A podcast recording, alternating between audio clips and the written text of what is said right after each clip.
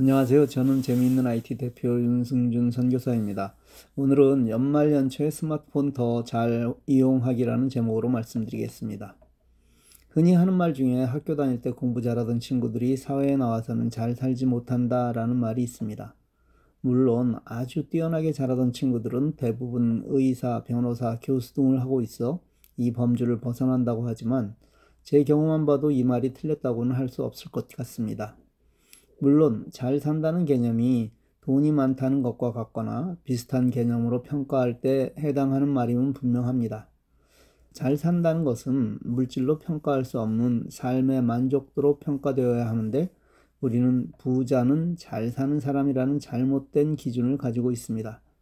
만족도를 기준으로 저는 세상에서 가장 잘 사는 사람입니다. 어쨌든 제가 이런 말씀을 드리는 이유는 배움에서 그치는 지식은 삶에 도움이 되지 않는다고 이야기하려는 것입니다. 카톡 단체방에 투표 기능이 있는 것을 아세요? 하고 물어보면 안다는 사람이 많습니다. 그런데 그걸 사용해 보신 적이 있냐고 물어보면 숫자가 확 줄어듭니다. 거기서 한 단계 더 나아가서 그걸 본인이 만들어 보신 적이 있냐고 물어보면 거의 찾기 힘듭니다. 적어도 여러분이 그런 의견을 내실 수는 있지 않습니까? 내년 우리 모임의 임원은 카톡 단체방에서 투표로 뽑자고요. 그래야 모임에 참석하지 못하더라도 임원이 될 수 있고 또 선거권도 가질 수 있으니까요. 무엇보다 너무 쉽고 편리하게 끝날 수 있습니다. 그런데 임원들이 그걸 할 줄 모르니 여러분이 만들어서 올리면 되지 않나요? 단체방에 어디서 만날까, 언제 만날까 설왕설래하고 있다면 바로 여러분이 투표를 만들어 올리면 되지 않습니까? 방법을 잊었다면 이건 우리 주간 윤승준 22호의 내용입니다. 이렇게 우리 삶에서 배운 것을 활용하는 것입니다. 배움의 목적이 머릿속에 지식을 쌓아놓는 것이 아니라 우리의 삶에서 적용하는 것이라는 것을 잘 아시죠? 그런 의미에서 글머리에 공부 잘하는 것과 세상을 잘 사는 것의 상관관계에 대해 말한 것입니다.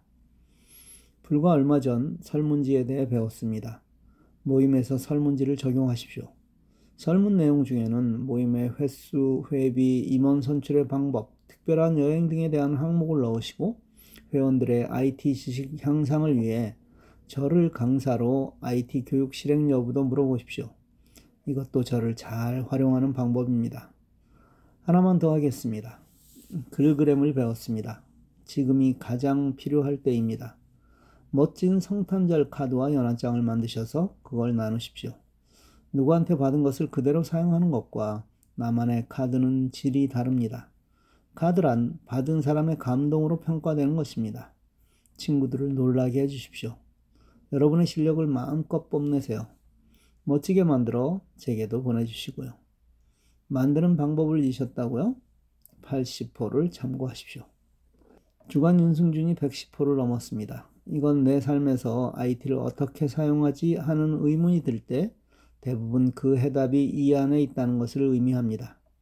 이렇게 인덱스를 활용하는 것입니다. 그래서 그게 여러분 모두에게 꼭 필요하기에 재하생 3방에 올려놓았습니다. 그런데 곧 내릴 것입니다. 아직도 재하생 방에 들어가지 않았다면 선물을 누릴 자격이 없기 때문입니다. 어느 분이 이런 말씀을 하셨습니다. 80이 넘어 퇴물이라고 생각했는데 주간 윤승준을 통해 또 유료 회원에 가입해서 줌으로 강의를 듣다 보니 나도 할 수 있다는 자신감이 생겼고 실제 여기서 배운 것을 친구들과 후배들에게 가르쳐 주니 너무 좋아하셔서 앞으로 더 열심히 하시겠다는 말씀이었습니다. 힘이 납니다. 제가 잘하고 있다는 생각에 셀프 칭찬을 해주었습니다. 이 어른의 말씀이 여러분 모두의 고백이 되기를 바랍니다. 감사합니다.